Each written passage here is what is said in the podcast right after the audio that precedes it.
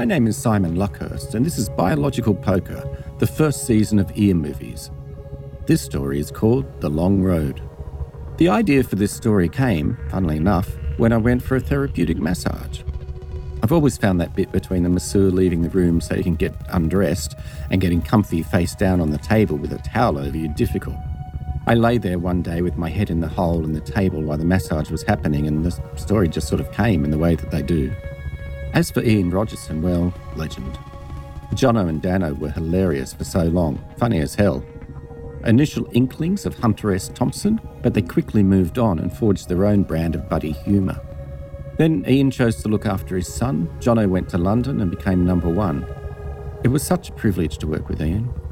We'd come into contact before for a work thing, and he was totally professional, but also just so, well, it sounds corny to say, but nice. He was no different when we recorded this. He had a great feeling for the story and the character of Lance. I hope you like it.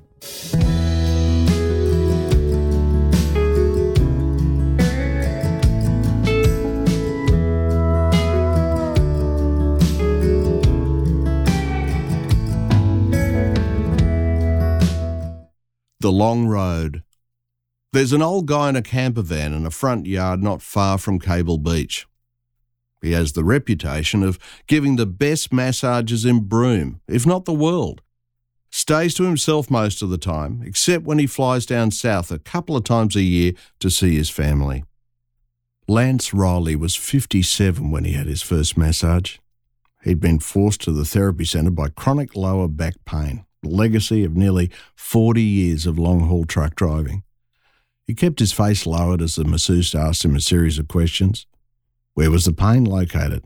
Did it radiate down his leg? How long had he had it? About three months. Three months. Why have you waited so long? He was out of his comfort zone, a long way from the familiar world of his cabin above the highway, of being at home with Aggie or down at the pub. He shrugged. I took painkillers. They didn't do too much. Dr. Khan suggested you. She nodded and made another note. She was about 10 years younger than he was, Lance guessed, but he knew he might be quite wrong. Chinese, possibly Thai, he wasn't really sure. I'll leave the room now, get undressed, and lie on the bed. She left. Lance looked at the door. What did she mean by undressed? Should he strip down to the nutty? He unbuttoned his flannelette shirt, took it off, and placed it over the chair. The room smelled of scented candles. It had a wooden floor and was bare for the most part. A small desk in the corner, the massage table, and a shelf unit full of towels. He took his shoes off, folded his socks over them. He stood still, running his hands over his belly. Not a gut, not a big one anyway. He managed to keep it at bay, although more through luck than good management. He didn't exercise more than walking three times a week. He cut back on the grog, so that was something. Some blokes look pregnant. A bloody veranda over the tool shed, Dickie Reynolds used to say. Dickie had been dead for years now, a smash on the Newell Highway. He'd always made Lance smile. He was still standing there when the masseuse re entered the room. Oh, sorry, she said. I-, I, thought you'd be ready. Do I take it all off or uh, leave your underwear on? Is this your first time? He nodded. I should have been clearer, she said. Lie on the bed face down. You can cover yourself with a towel. She left again. He quickly took off his jeans and spent some time fussing around, trying to organise the towel over himself while laying face down on the narrow bed. He sank his face into the hole. He heard her come back in. She started playing some soft music. Then she touched him. There'd been a few girls when he was younger, since then only Aggie, in all the long years he was on the road. That wasn't quite true, he reflected. There'd been Sonia as well, but she was nearly 10 years ago. The masseuse was running her hands over his back, down his legs, squeezing his feet. Christ, it felt bloody good. Then she started in earnest, and he was in heaven.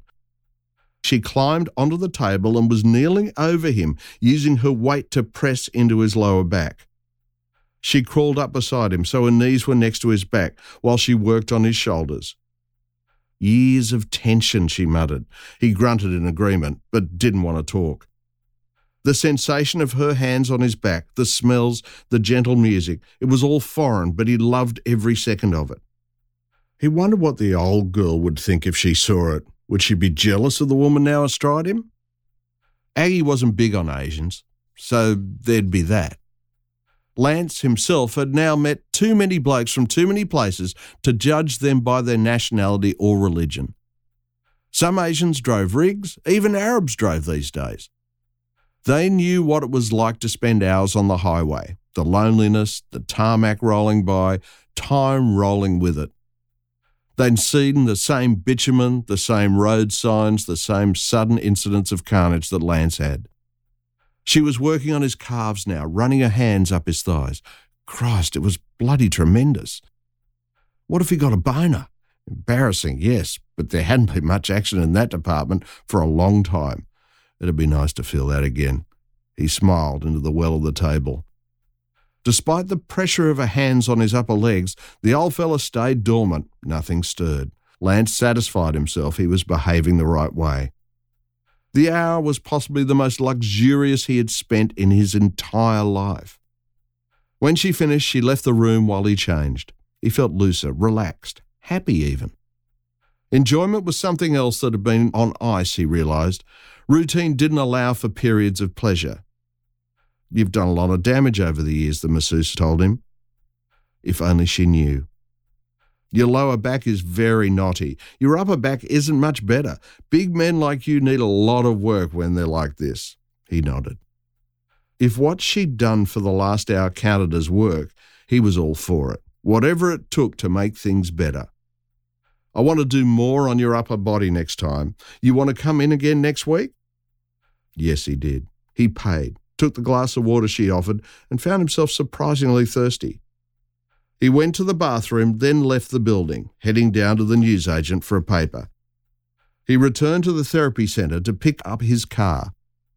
As he approached, he heard someone trying to start their engine. Whir, whir, whir, whir, whir, and a loud, high, grounding sound as they engaged the starter motor before the engine had stopped turning. Then whir, whir again. His masseuse was sitting inside a battered Mazda, clearly frustrated. She tried again, still no luck. He could smell petrol. You flooded it, he told her. Want me to have a look? She nodded, grateful. I'm late for an appointment, she told him. It was an older car, thankfully, as he was more familiar with them. He loved the old motors. You could do anything with them. He could strip down a V8 and rebuild it practically blindfolded. New motors, though, were shrouded under plastic and computer controlled. He flipped the cap off a distributor, reached into his pocket, and took out his hanky. He wiped out the lid, saw the moisture on the cloth, most likely the problem. Spark plug leads seemed okay. Battery terminals a little corroded, but not as bad as they could get. He clipped the cap back on. Press on your accelerator, he told her. Now raise it slowly and count to ten. He saw her silently mouth the numbers. Try it now. Started first go. Smiles all round. How did you know what to look for? she asked. He shrugged. Experience, he explained. Kind of like a detective story. You track things down. Like a massage, she told him, following the trail back to the source of the crime. That's it, he agreed. I owe you one, she said. No, you don't, he told her. She nodded and drove away.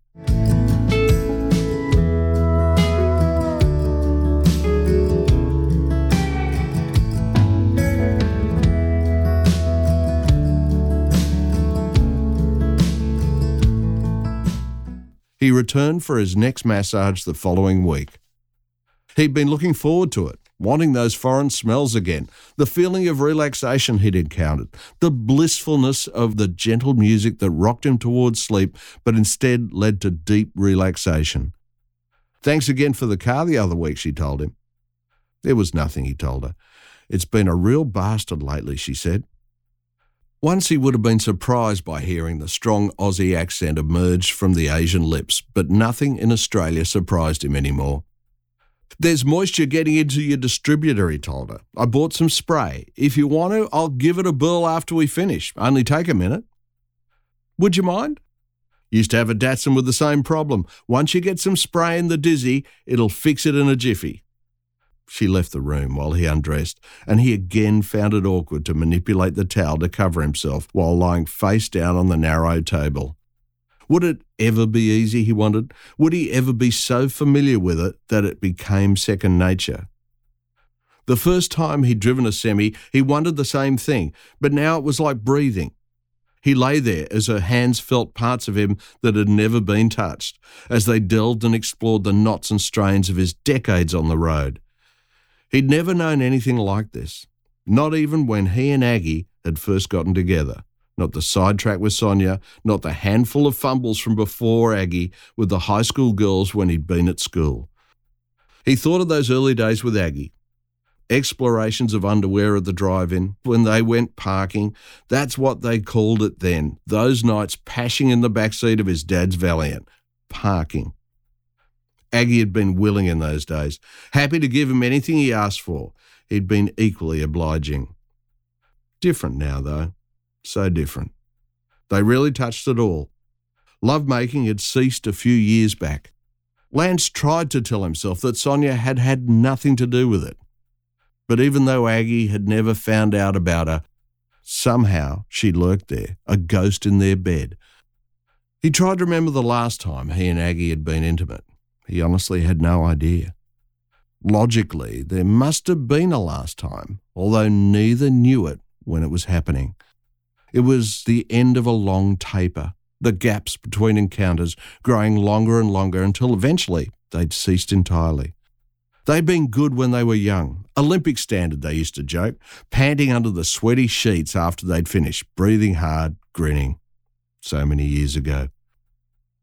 The masseuse was rolling her hands over his shoulders, digging into muscles that felt like stone, tissue that had fossilized through posture and repetition and stubbornness. He wondered how Aggie would be if he approached her tonight, reached for her in bed, stroked her thigh, and invoked the old unspoken code. He supposed he still loved her. She cooked for him, ironed, cleaned, made the bed, kept him connected to their social world, and what was happening with Raylene, now living in Melbourne, with her husband and their son Tyson. He missed Raylene more than anything. Not the mousy haired, opinionated woman she'd grown into so much, but the child who had once asked him endless questions, who loved sitting in the truck, who sometimes rode with him to distant cities. He loved those trips, rolling down the long, long highways, pointing out the features of interest. It was great to have someone to talk to. He'd let her use the CB sometimes to chat to the other drivers, ask them questions. He wondered what she'd ask them now. Did Tyson ask questions of her, and what did she tell him? He knew what her opinions were, although he didn't share them. She thought that the world was a bitter place and that you always deserve more. The massage ended. He lingered on the table after she left the room, not quite ready to stand up. Finally, he gingerly stepped down onto the floor and dressed slowly. The sudden hardness of the ground after the luxury of the massage reminded him of getting down from a trampoline when he was a kid. She was waiting at the counter, a glass of water and EFTPOS machine at the ready. How does it feel? she asked. Definitely better, he said, much looser. He reminded her about her car and she let him out the back. It only took him five minutes to pop off the dizzy cap and spray the WD 40. Are you a mechanic? He shook his head. I've spent a lot of time on the road, though. I've had to help out a few people over the years. It was how he'd met Sonia, come to think of it. My engine has a strange sound when it's running. I don't suppose you could listen to it. She turned the car on. He didn't have to strain to hear it. It's your timing chain, he told her. You'll need to have it looked at, but if you wait until it snaps, it could cause some damage, and you'd need to get towed.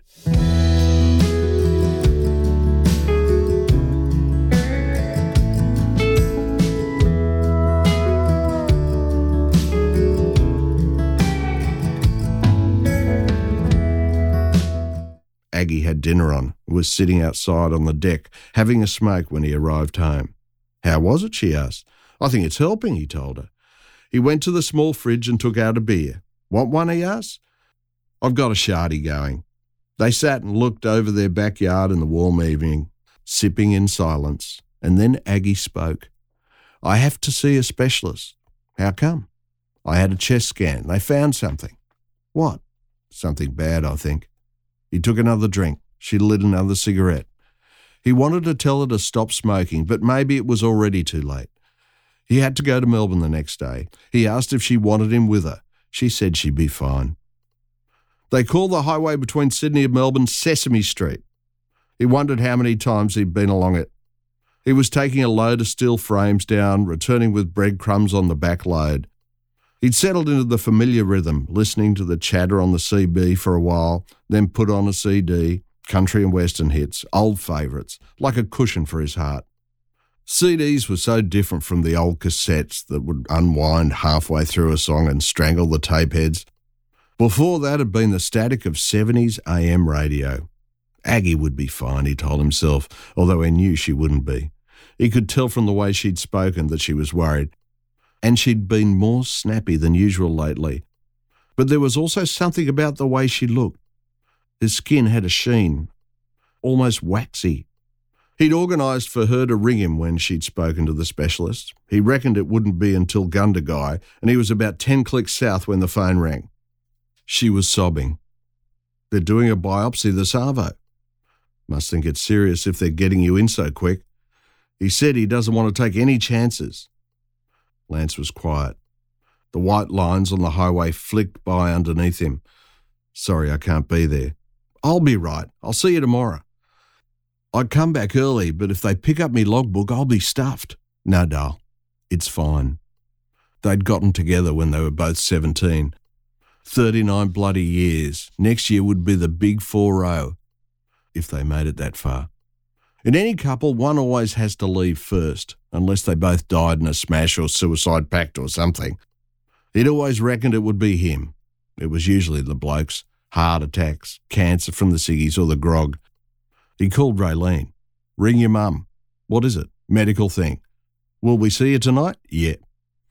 He couldn't unload fast enough, unhooked the trailer and took the prime mover to Raylene's. She was in tears. It's not good, Dad. Yeah, that's what the old girl reckoned. Raylene came to him for a hug. He put his arms around her and stroked her hair. Tyson ran over and began to punch his shin. Leave him alone, Raylene said now laughing with a tear lined face. This right, Poppy? Lance sparred with his grandson briefly, but his mind wasn't on it. They ate dinner quietly. Raylene's husband, Phil, talked a lot about surviving cancer. He'd seen a current affairs show and wondered whether she should forget chemo and go on a raw food diet. They let him talk. It was easier. Raylene was all for her and Tyson coming back with Lance in the truck, but he gently talked them out of it and helped them out by paying for the plane tickets. He could have handled Raylene by herself just, but the thought of 10 hours of Tyson in the cabin was too much. He stopped at Truck World for a Coke and a pie and, for the first time in many years, seriously contemplated buying some smokes. Perhaps it was the past calling him, he thought, wanting it all back how it used to be. Him smoking, Aggie healthy. He bought the pack, but tossed them out on the way to the truck. Twenty bucks down the drain. It was stupid to think of smoking again. Raylene and Tyson were at home before him, and he could tell by Raylene's face that things were bad. The doctor says it's real aggressive, Dad. There's nothing they can do. Bullshit, there must be something. He knew there wasn't. Raylene's shaken head confirmed his fears. All this bloody medical science we pay taxes on, he let his protest dwindle. Aggie had smoked a packet of 25s a day for the whole time they'd been together. The warnings were on the pack. The doctor had been on at her for years to give them away. It's my treat, she'd explained, my time. It was her ritual, their ritual, when he'd smoked as well. Sit out the back, have a few ciggies, a few drinks, let the day disappear. Everything became quiet out there before they headed back inside for tea in front of the telly. He wondered if he'd keep sitting out there with her after he quit smoking, but he had and didn't start up again, although it had been bloody close a few times early on. Would he keep going out there once Aggie'd gone? Tyson crash tackled him in the hall. He grabbed at the door frame to stop him falling and felt a wrench in his back as he did so. He hobbled to the lounge. Poppy's a damn cripple, Tyson shouted joyfully. Just what he needed.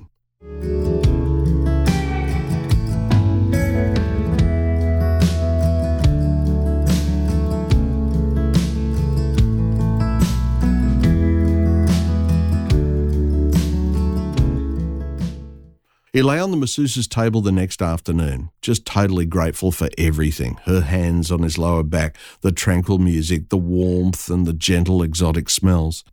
You're more tense than before, the woman exclaimed at one point. Through the hole in the table his face was nestled into, he explained about Tyson pushing him into the wall, about the drive he'd just taken to Melbourne, and then, without knowing he was going to go there, he started talking about Aggie's illness. She's a tough old bird, a real fighter. She'll beat it. He knew with every word that she was dying, that the bugger of a thing would do for her probably before bloody Christmas. He wanted to be honest about it, but you had to speak like that, didn't you? As if there was hope that she'd live when he knew, absolutely knew to his very core, that she was a goner. Another ruined cancer's headlights. He could hear it in his head, the same sound he'd heard a thousand times, the impact of startled flesh on his bull bar. It was the same with Aggie, and now all they could do was wait. So you think she'll be all right? the masseuse asked.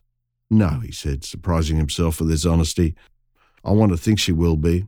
I say it around Raylene and Tyson because they want to hear it, but I know she's not going to make it. He supposed he should cry, start bawling, watch the drops fall to the floor, salt rain on the wooden boards beneath him. There was nothing, though. There was a drought in his eyes. Cockatoos called, flew over the dry landscape of his life to come, shrieks that were louder than they should be because of the silence surrounding everything. He'd stood on the side of the road and watched the birds fly towards the heat haze. They all suffered when it was dry like that, except for this oasis with these soft hands tugging the sinews into place, hauling on muscles like old ropes, pressing bones like rocks back into the right place. He fell asleep, although he didn't think it'd be possible. Aggie didn't take well to the chemo. First couple of doses were okay, then it hit her like a ton of bricks. She writhed. There was no other word for it in the bed, clutching her stomach. Medication did nothing to reduce the nausea. She clutched at her guts and spent most of the time trying to spew or in tears. Normally, Lance couldn't deal with women crying, but he endured it for her. He knew he had to knew as well that what he was going through was nothing compared to what she was feeling. He didn't know how to help her. She was off food and couldn't handle drinking. They'd relented on the old rule and let her smoke in the house, but she didn't light up that often. She rolled around in bed, clutched at her belly, and spilled tears. He didn't want to be in the room, but he couldn't let the old girl handle it by herself. I bet you're loving this, she hissed at him one afternoon. He looked at her, surprised. Why do you say that? Because it's not you lying here and me sitting there. She moaned again. Another time she just whimpered, small heart wrenching sobs. It was all he could do to stay in his chair. You wouldn't do this to a dog, he thought. You'd grab a 22 and put it behind its ear. No one should have to endure this. He'd moved in an old camp bed they had from years back and set it up on the floor beside hers. It left her free to thrash around while he tried to get a few moments of shut eye. It didn't work very well. He hardly slept any more than she did, which was barely at all, but it gave him space from the monster that was taking over the woman he'd spent most of his life with. Raylene called every day, but only came up one weekend. She couldn't handle seeing her mother like that, cried worse than Aggie, right in front of her. Lance told her he'd handle it while her mum went through the treatment to make her better. It wasn't going to make her better, and he wondered why they played this stupid game of make believe. Get the gun, Aggie shouted one afternoon, glitter eyed, grabbing his hand dramatically and speaking so forcefully a ball of spit flew off her lips into the small space between them. We don't have a gun, you silly moo, he said. She turned away, hating him. Go up to the cross and buy one, you dickhead. He wasn't going to do that. She grabbed her belly again. I can't do this. She rolled over and he thought of something. He took off his shoes and knelt on the bed next to her. Gingerly, he placed his hands on her lower back and began kneading. Does that help? She surprised him by nodding. Yeah, it does a bit, Dal. He used both hands, pressing down from his shoulders, using the weight of his body to apply pressure, the same way the masseuse did with him. He felt Aggie relax beneath him, felt her sag into the bed like an old rag doll. That's all she is now, he thought. A bit of old towel, faded and tattered. He ran his hands up over the thin nightie and onto her shoulders. Where did you learn this? she asked. Dunno. The massages I've been getting, I suppose, he said. He knew his efforts were a million miles from the ones the masseuse gave him. Do you want me to ring up and see if they do house calls? he asked with sudden inspiration. She shook her head. I couldn't. It'd be weird. It was how he felt the first time he remembered. But don't you stop. So he gave her lots of back rubs in the few weeks that followed. Hand rubs and foot rubs as well. She particularly liked the foot rubs. He remembered what the masseuse had told him that a good back rub was like a crime novel, and he always sought to locate the root cause of Aggie's discomfort, tracking down a muscle group here and a bunch of sinews there, and following them to a new clue. He kept going through the scan, which showed how much the lump had grown, and entered the decision to discontinue the treatment and for her to go into palliative. They were a bloody good mob, the palliative people. Had to be, suppose, doing a job like that. He could crash into the hospital with her.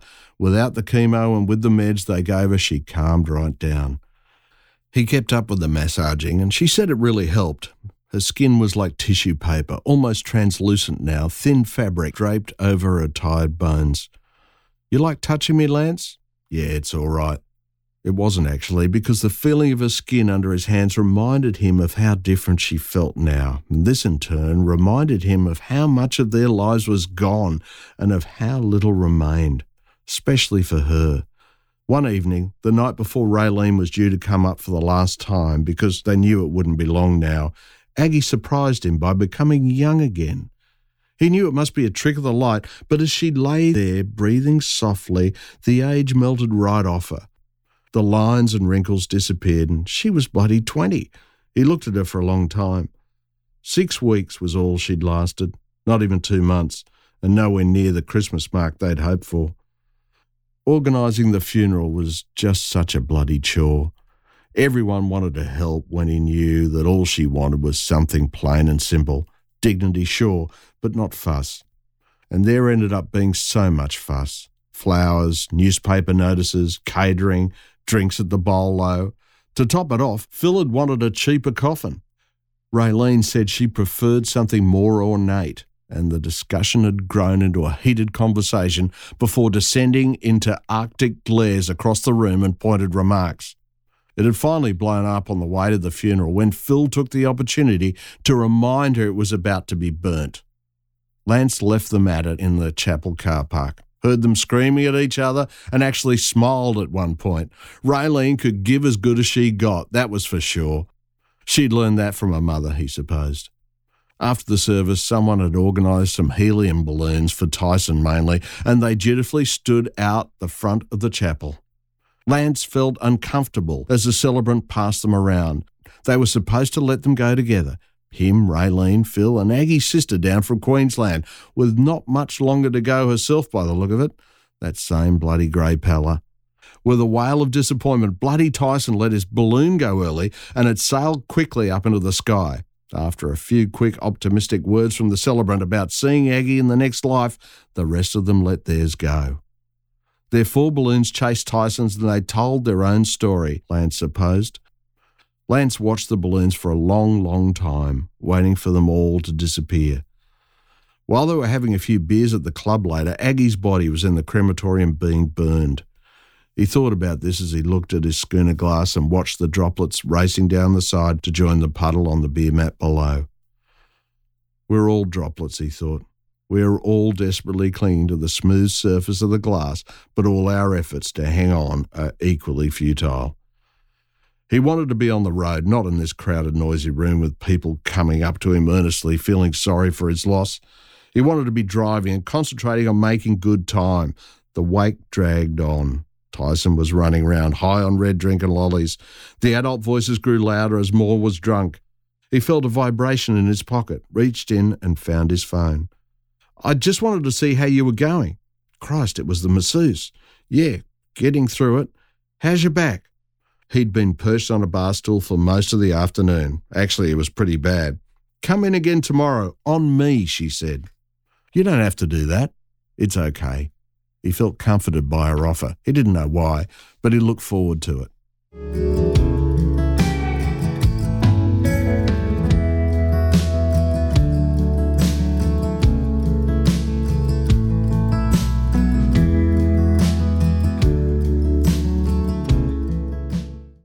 He took to going to a weekly and his back slowly improved. He kept driving, cruising the long highways, not really thinking about much, listening to music and the continual background chatter of his workmates who surrounded him in their own rigs. He sat in truck stops, avoiding conversation for the most part, but sometimes letting little snippets drift in, mullygrubbers of yarns that made their way under his bat. On the road, he'd sleep in the cab, comforted by the familiar loneliness. In the past, he'd phoned Aggie.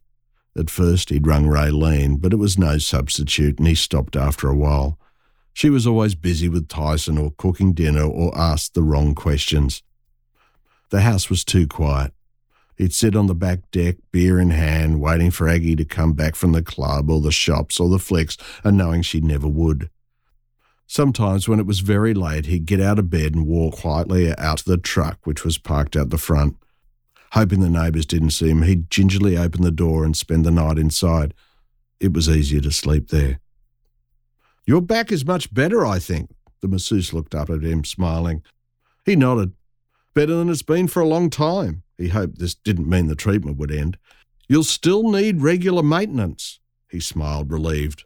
Her hands on his back were the only thing that connected him to the world anymore. Without her, he was Tyson's balloon, alone in the wide sky. One evening he was at the supermarket. He usually went to Coles, but this evening he'd tried the local Woolies after finding a list of specials in his mailbox. He was still bewildered by shopping, although he liked the pipe music. He loaded the bags into the boot when he heard a scream. On the far side of the car park, where it was darker, a man and a woman were struggling. He was taunting her as he held her arms, calling her a slut. She was screaming at him to leave her alone, to get his poxy hands off her. For a second, just a quick moment, Lance considered ignoring it. It wasn't his fight. He'd drive away. They'd probably sort it out in the morning, never do it again, or repeat it every night for the rest of their lives. Whichever way it went, he'd stay out of their business. But then the woman shrieked to the dark for someone to help her, and there was fear in her voice. Lance walked over and saw the man slap her firmly across the face. Then he raised his fist. Next time it's this, he told her. What's going on? Lance growled. None of your business, mate. I think you need to let her go. The man ignored him. I said, Let her go. The woman was looking at him, pleading with her eyes. He smiled at her. Lance hadn't had a fight in 30 years, but he'd had a few scraps when he was younger. He'd give it a go if necessary. He took out his phone. I'm calling the cops. Leave us alone, asshole. Lance ignored him. I'm in the Riley Street car park behind Woolies. There's a domestic argument. Before he could say more, the man launched at him, but Lance was ready. He hadn't realised he was so angry. The loss of Aggie suddenly boiled inside him.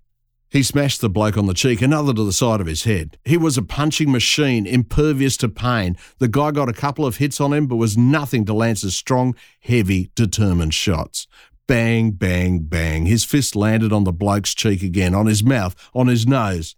Lance saw with grim satisfaction that he'd split his lip. Suddenly the guy was backing away, hands over his face. All right, all right, all right. He walked away into the night. The woman was watching him. He smiled again at her. You okay, love? She shrugged. Greg's an asshole. He'll sober up. Be right in the morning. You going to stay with him? We've got kids. Lance shrugged. He helped pick up her spilled groceries and piled the bags onto the back seat where she wanted. She got into the car and started it. You're a good bloke, mate. Thanks. You're welcome, he told her, watching her drive away. Then he heard a voice next to him. You are a good bloke, Lance. Not every man would have done what you just did. She doesn't realize how lucky she is that you helped her. She should leave him, run a mile, or other men will be risking their safety for her in the future, like you did tonight. It was the masseuse. Where'd you spring from? he asked. I was shopping. I saw the whole thing. He's a dickhead. She looked at him. He realized she was tiny. You're shaking. He looked down at his hands, and sure enough, he was shaking like a bloody leaf. His response surprised him. There's a pub over the road. Want a drink? She looked up at him. It's no worries if you don't, he said.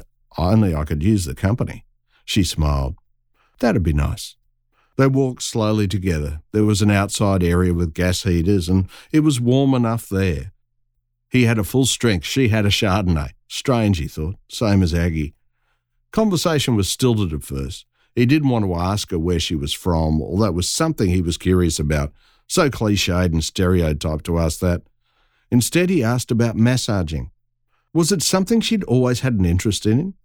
He felt stupid after saying it. It wasn't something like being a doctor or a mechanic. She seemed to be thinking. Like most people do most things, I got into it because it paid me. I had a friend doing it, actually, the other kind of massage. She smiled again. She had a nice smile, he thought. You know, happy ending massage. Oh, that kind. I didn't want to do that, but she explained I didn't have to. I knew nothing when I first started, little more than what I liked, which I'd tried to apply to the bodies I worked on. Then I found out I could do a course, study it properly, use different techniques. So I did that and found I really enjoyed it. You're very good at it. I'd say you have a calling. People tell me that. I still apply the same principles as when I started. What I like feeling. Only now I have more skills and can apply what I know much better. It's like a piece of music. You start with a central theme, add harmonies, little emphasis and side melodies. It's very creative. They sat quietly for a while. That was brave of you in the car park, she said. I've never been much of a fighter, but I had to stand up for myself a few times when I was younger. Did he hurt you? Lance shook his head. Nothing to write home about. And your back? He didn't feel surprised that she was concerned with his back. I think it's okay, he said. Come tomorrow and I'll check. Another free one. She grinned and he smiled back. Worth it then, I reckon. She had an early morning, so they didn't have a second drink. He realised he wanted that, and so asked her out after his next session with her. I really shouldn't see my clients in a social context, she told him. Go on, he said. You're great at your job. It's not like you're a doctor or a head shrink. What's the worst that could happen? You know how to relieve the pain in my lower back. They went on a date, and another a week later. Lance felt things he hadn't recognised for years. Emotions which he'd put aside now came back with force, most of them good. He recognised a few that weren't so nice remorse and guilt over enjoying himself with Aggie gone. What could you do, though? He wouldn't have expected Aggie to have stayed single. He wondered what kind of bloke she would have found. He wondered if she was out there, sitting on a cloud somewhere watching him. Would she approve? She'd never been keen on Asians, for one thing. She could be jealous anyway, especially early on. She would have killed him if she'd found out about Sonia. Absolutely murdered him, no doubt about that. But this was different, and she wasn't here to tell him no or give him advice or a piece of her mind. So he kept seeing her. Her name was Thom, and it turned out she was from Thailand, although she'd spent most of her life in Australia. She lived with a mother and had never been married. She'd wanted to, but had never met anyone at the right time and said she was now too old. There was a mother to look after a cranky old woman who didn't speak English well. When she told him, he wondered if she was waving a red flag at him, trying to put him off somehow, but he was smitten by then, and really, she would have to have worked very hard to put him off. His real complication was Raylene. She was a mother's girl, and he knew she wasn't going to be happy about him being with anyone else, let alone an Asian. Christ, what did it even matter? But he knew it would be a problem for Raylene. The first time he took the masseuse to bed was a disaster. They'd booked a motel, as he wasn't happy to do it at home, and she had a mother. But it had just been too long and things wouldn't work properly. She was caring, though, and kind. They kissed, felt each other's naked bodies, did things sensitively and gently. But when he felt they should be ready to do it, nothing happened. Don't worry, she said. Has it happened before? Haven't really done it for a long time, years, I guess. It'll be fine. Her reassurance was welcome, but he wondered how much patience she'd have if the same thing happened the next time. Despite his worry, he found he was more relaxed the second time. There weren't any issues, and they both eventually lay back, sweaty and smiling. She had a mother and cultural differences. He had the house Aggie used to live in in Raylene, so they didn't spend full nights together. He kept driving, although with Aggie's insurance payout, he didn't have to do it anymore, but he was dealing with enough now that Aggie wasn't around. Giving up the truck as well would have been too much. His back still niggled him, although some days were worse than others. Thom massaged it diligently, although now she was doing it out of love. It was love, he realised after a couple of months. They respected each other and enjoyed each other's company, although neither was a big talker. He liked that about her. Aggie had always been on for the chat, and he hadn't really minded because it kept him connected with the world of their friends and relatives. But this new silence was somehow better. Not that it was a total vacuum. They spoke of the incidents of their days, told stories of their past, and sometimes discussed the future. She wanted him to marry her. She wanted the experience of living with a man, of caring for him, of growing old together. He resisted at first, and Thom appeared to understand his reluctance. She stopped discussing it after a while, but he knew she still wanted it. Then abruptly one night, he realized he couldn't stand being alone in his house anymore. The quiet had grown too loud, the shadows were too noisy, the silence screamed at him in a way he'd never known. He rang Thom, and they spent an hour chatting. It was more than they usually talked in a whole evening, but you couldn't just sit there together contented and mute when you were on the phone. And so he proposed at a restaurant a few nights later, surprising her with a romantic dinner, candles, flowers, and a ring hidden in the tiramisu. Thom smiled wider than he'd seen before. Predictably, Raylene went ballistic. Phil counselled her to be calm. Tyson really didn't give a shit. Lance could deal with Raylene's disapproval, and he understood that she felt it was disrespectful to Aggie. But it wasn't like he and Thom would be living in Raylene's pockets. He hoped that the kilometres between them were a buffer, and that would allow his relationship with his daughter to survive. In the end, it was mainly Thom's friends and relatives who came to the small Catholic church for the wedding. Thom told him that it was the best day of her life.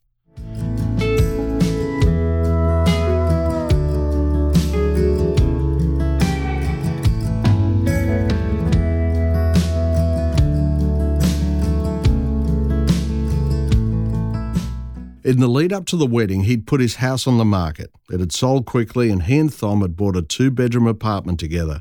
Her mother moved with them. She died nearly two years later, and after that, Lance gave up driving altogether. He'd realised that one of the reasons he'd kept it up this long was so he wasn't hanging around the flat with his mother in law. The language thing was difficult for him. He found it a strain to understand her thick, mangled English. The trips in the truck to Melbourne had given him a chance to make things up with Raylene. To some degree, she'd thawed, although not to the point of meeting Thom. But she didn't bring up the subject of his marriage every time they spoke either. What really annoyed him was that she seemed to have turned Tyson against him, and the bloody kid barely had two words for him anymore. That really hurt. With the sale of the rig, Lance and Thom bought a mobile home. It had a large living area, spacious bed, good kitchen setup, air conditioning, and a big screen TV. Lance liked being in it more than their apartment. On a Tuesday afternoon, they began packing up Thom's place. Next stop, North Queensland, Lance said as they began filling the first box. His own stuff was long sold or incorporated into hers. It was surprising how little he'd kept. Not much more than a box in the end. Some knickknacks and mementos, the old photo albums, other than his clothes and what Raylene had taken, they'd pretty much binned all the rest, or sent it to the salvos. It was much the same process now as they prepared to cull Thom's belongings.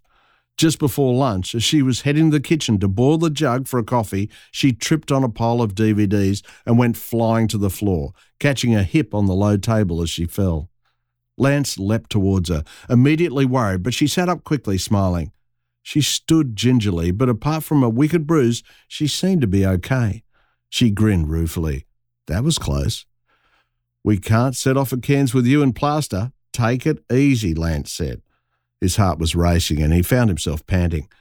You're very red, Thom told him.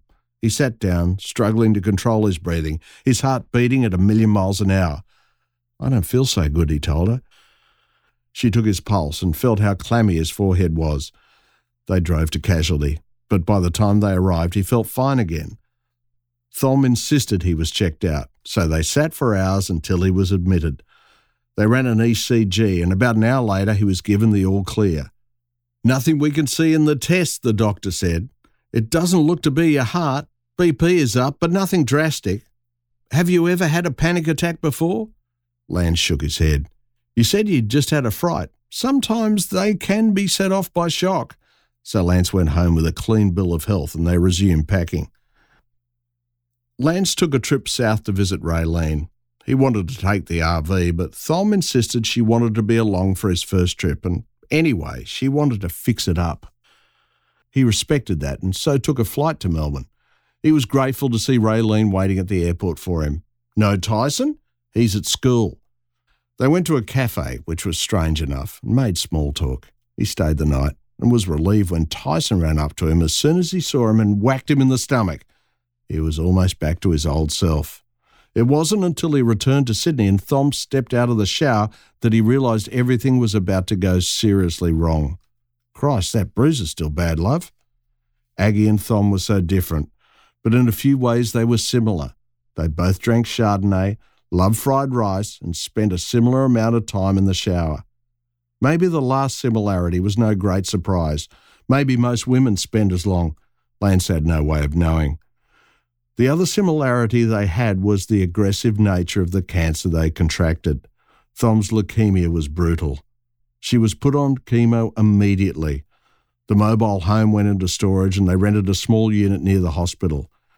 She was clear headed for the most part and not in enormous pain, and she found great comfort in the way that Lance would rub her back. You're very good at this, I think, she told him. I had a great teacher, he said. He was surprised and enormously pleased when Raylene showed up for the funeral. It was at the same church he and Thom had been married in only a few years before, with many of the same faces in the congregation. I'm glad you came, love. She nodded, and he saw she had tears. Sorry for being a bitch, she said. That's okay, he told her. I never saw it like that. After the service, they went to a club, not the same one as Aggie's wake, and people offered Lance their condolences briefly and then found their own familiar groups.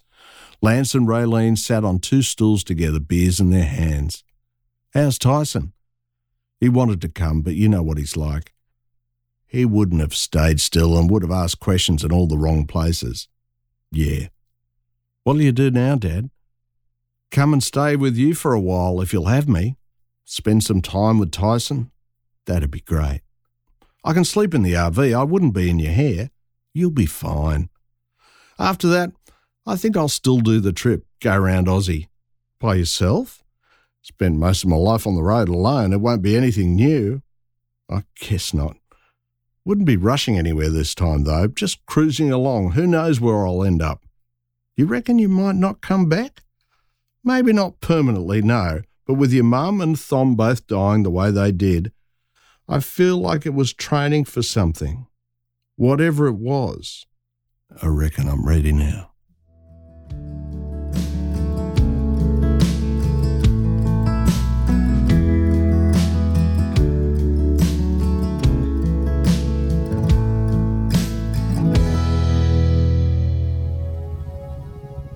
That was Ian Rogerson reading The Long Road. Please like Ear Movies or rate it or whatever your podcast platform has set up to say you enjoyed it. Or even just tell your friends. And come back for more of Biological Poker, Season 1 of Ear Movies. I'm Simon Lockhurst. Thanks for listening.